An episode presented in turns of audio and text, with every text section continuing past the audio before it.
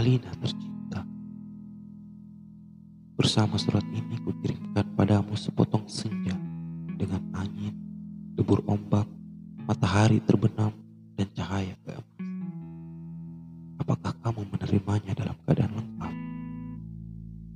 Seperti setiap senja di setiap pantai, tentu ada juga burung-burung, pasir yang basah, siluet batu karang, dan barangkali juga perahu lewat tidak sempat menelitinya satu persatu. Mestinya ada juga lokan, batu yang berwarna-warni dan bias cahaya cemerlang yang berkeretap pada buih yang bagaikan impian selalu saja membuat aku mengangankan segala hal yang paling mungkin kulakukan bersamamu. Meski aku tahu semua itu akan tetap tinggal sebagai kemungkinan yang entah kapan menjadi kenyataan. Kirimkan sepotong senja untukmu Alina dalam amplop yang tertutup rapat dari jauh karena aku ingin memberikan sesuatu yang lebih dari sekedar kata-kata. Sudah terlalu banyak kata di dunia ini, Alina, dan kata-kata ternyata tidak mengubah apa-apa. Aku tidak akan menambah kata-kata yang sudah tak terhitung jumlahnya dalam sejarah kebudayaan manusia, Alina. Untuk apa? Kata-kata tidak ada gunanya dan selalu sia-sia. Lagi pula, siapakah yang masih sudi mendengarnya? Di dunia ini, semua orang sibuk berkata-kata tanpa peduli apakah ada orang lain yang mendengar. Bahkan mereka juga tidak peduli dengan kata-katanya sendiri. Sebuah dunia yang sudah kelebihan kata-kata tanpa makna. Kata-kata sudah lubar dan tidak dibutuhkan lagi. Setiap kata bisa diganti artinya. Setiap arti bisa diubah maknanya. Itulah dunia kita, Alina.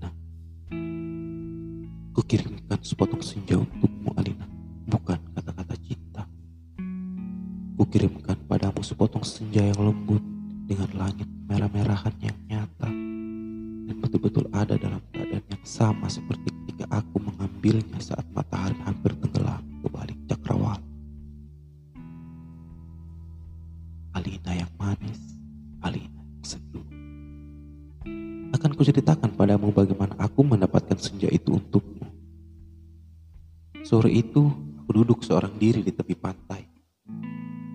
Memandang dunia yang terdiri dari waktu, memandang bagaimana ruang dan waktu bersekutu, menjelmakan alam itu untuk mataku. Di tepi pantai, di tepi bumi, semesta adalah sapuan warna keemasan dan lautan adalah cairan logam meski pada buih debur ombak yang mengepas itu tahap saja putih seperti kapas dan langit tetap saja ungu. Dan angin tetap saja lembab dan basah. Dan pasir tetap saja hangat ketika ku usapkan kakiku ke dalamnya. Kemudian tiba-tiba senja dan cahaya gemetar.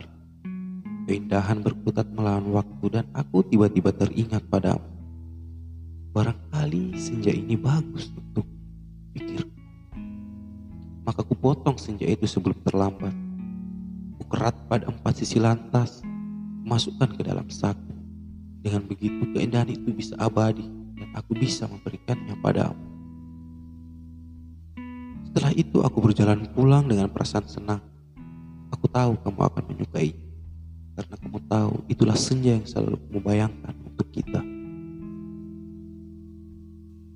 Aku tahu kamu selalu membayangkan hari libur yang panjang, perjalanan yang jauh, dan barangkali sepasang kursi malas pada sepotong senja di sebuah pantai, di mana kita akan bercakap-cakap sembari memandang langit, sambil berangan-angan sambil bertanya-tanya apakah semua ini benar-benar telah terjadi. Ini senja itu bisa kamu bawa ke mana-mana. Ketika aku meninggalkan pantai itu, kulihat orang-orang datang berbondong-bondong. Ternyata mereka menjadi gempar karena senja telah hilang. Kulihat cakrawala itu berlubang sebesar kartu pos. Alina sayang, semua itu telah terjadi dan kejadiannya akan tetap seperti itu. Aku telah sampai ke mobil ketika di antara kerumunan itu kulihat seorang menunjuk-nunjuk ke arah. Dia yang mengambil senja itu. Saya lihat dia mengambil senja itu. Kulihat orang-orang melangkah ke arahku. Melihat gelagat itu aku segera masuk ke mobil dan tancap gas. Catat nomornya, catat nomornya. Aku melejit ke jalan raya. Ku kebut mobilku tanpa perasaan panik. Aku sudah berniat memberikan senja itu untukmu dan hanya untukmu saja Alina. Tak seorang pun boleh mengambilnya dariku. Cahaya senja yang kemasan itu berbinar-binar di dalam saku. Aku merasa cemas karena meskipun kaca mobilku gelap, tapi cahaya senjata cukup terang dilihat dari luar. Ternyata cahaya senja itu memang menembus segenap cahaya dalam mobilku. Sehingga mobilku itu meluncur dengan nyala cemerlang ke asal maupun akas. Dari radio yang kusetel aku tahu, berita tentang hilangnya senja telah tersebar ke mana-mana. Dari televisi, dalam mobil, bahkan kulihat potretku sudah terpampang. Aduh.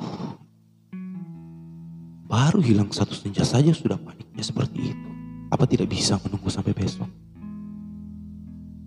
Bagaimana kalau setiap orang mengambil senja untuk pacarnya masing-masing? Barangkali memang sudah waktunya dibuat senja tiruan yang bisa dijual di toko-toko, dikemas dalam kantong plastik dan dijual di kaki lima. Sudah waktunya senja diproduksi besar-besaran supaya bisa dijual anak-anak pedagang asongan di perempatan jalan. Senja, senja cuma seribu tiga. Di jalan tol mobilku melaju masuk kota. Aku harus hati-hati karena semua orang mencari. Sirene mobil polisi meraung-raung di mana-mana. Cahaya kota yang tetap gemilang tanpa senja membuat cahaya kemasan dari dalam mobilku tidak terlalu ketar. Lagi pula di kota, tidak semua orang peduli apakah senja hilang atau tidak. Di kota kehidupan berjalan tanpa waktu. Tidak peduli pagi, siang, sore, atau malam.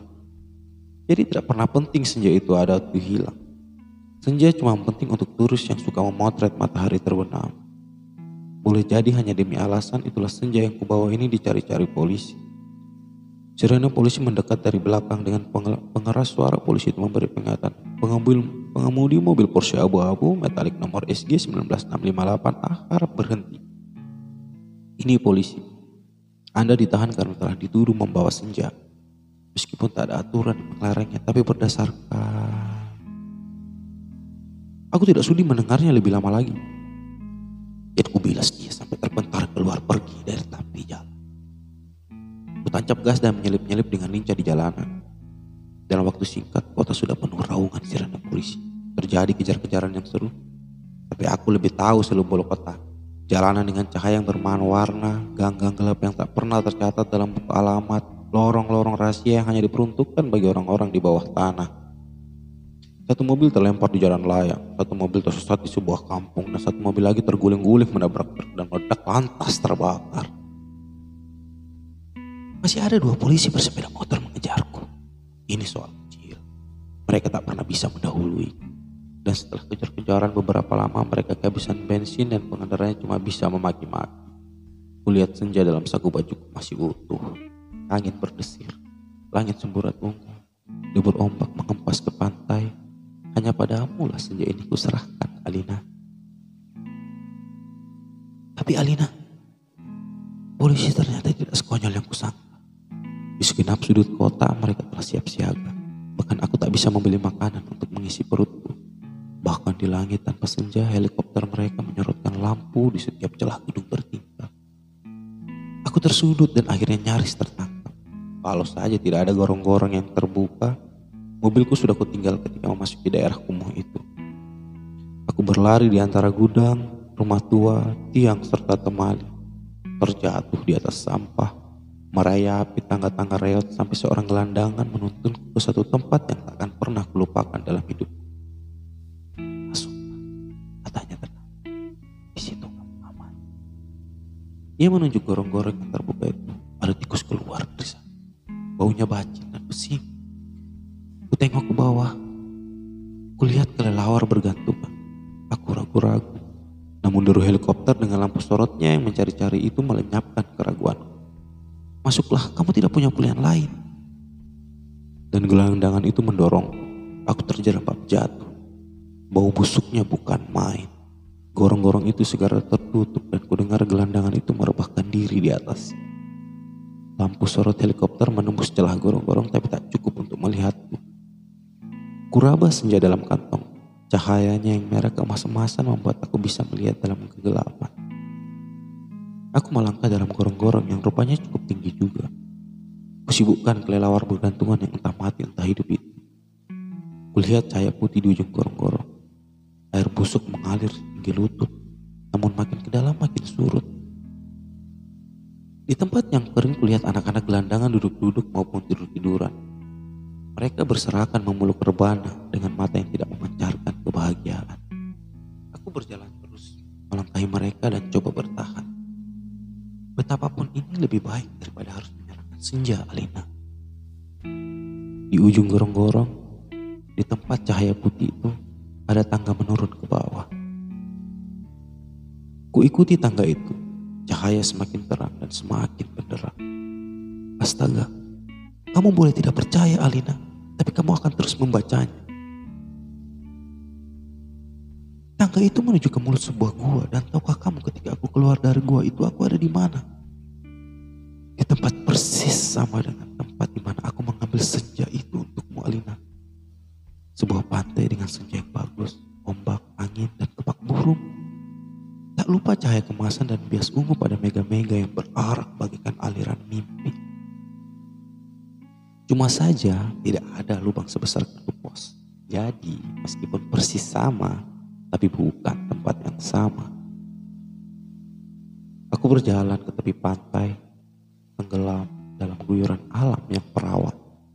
Nyur tentu saja, matahari dan dasar lautan yang bening dengan lidah ombak yang berdesis-desis. Tak ada cottage, tak ada barbecue, tak ada marin. Semua itu memang tidak perlu. Senja yang bergetar melawan takdir membiaskan cahaya keemasan ke tepi semesta. Aku sering malu sendiri melihat semua itu, Alina. Apakah semua itu mungkin termakan dalam bahasa? Sambil duduk di tepi pantai, aku berpikir-pikir untuk apakah semua ini kalau tidak ada yang menyaksikan. Setelah berjalan ke sana kemari, aku tahu kalau dunia dalam gorong-gorong itu kosong melompong. Tak ada manusia, tak ada tikus, apalagi dinosaurus. Hanya burung yang terkepak. Tapi ia sepertinya bukan burung yang bertelur dan membuat sarang. Ia hanya burung yang dihadirkan sebagai ilustrasi ia hanya burung berkepak dan berkepak terus di sana. Aku tak habis pikir, Alina. Alam seperti ini dibuat untuk apa? Untuk apa saja yang bisa membuat seorang yang jatuh cinta itu tidak ada seterlibat dinosaurus pun yang menikmati. Sementara di atas sana, orang-orang ribut kehilangan senja. Jadi, begitulah Alina.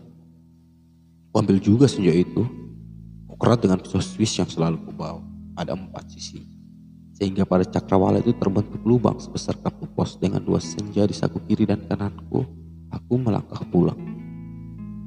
Bumi berhenti beredar di belakang. Jadi kegelapan yang basah dan basah. Aku mendaki tangga kembali menuju gorong-gorong bumiku yang berkasih. Sampai di atas, setelah melewati kelelawar bergantungan, anak-anak gelandangan berkaparan dan air setinggi lutut, Kulihat polisi-polisi dan helikopter sudah pergi. Gelandangan yang menolongku sedang tiduran di bawah tiang listrik sambil meniup saxophone. Aku berjalan mencari mobilku. Masih terparkir dengan baik di supermarket. Nampaknya bahkan baru saja dicuci. Sambil mengunyah pizza, segera kebut mobilku menuju pantai. Dengan dua senja di saku kiri dan kanan. Lengkap dengan matahari laut, pantai, dan cahaya kemasannya masing-masing. Mobilku bagai memancarkan cahaya ilahi. Sepanjang jalan layang, sepanjang jalan tol ku tancap gas dengan kecepatan penuh.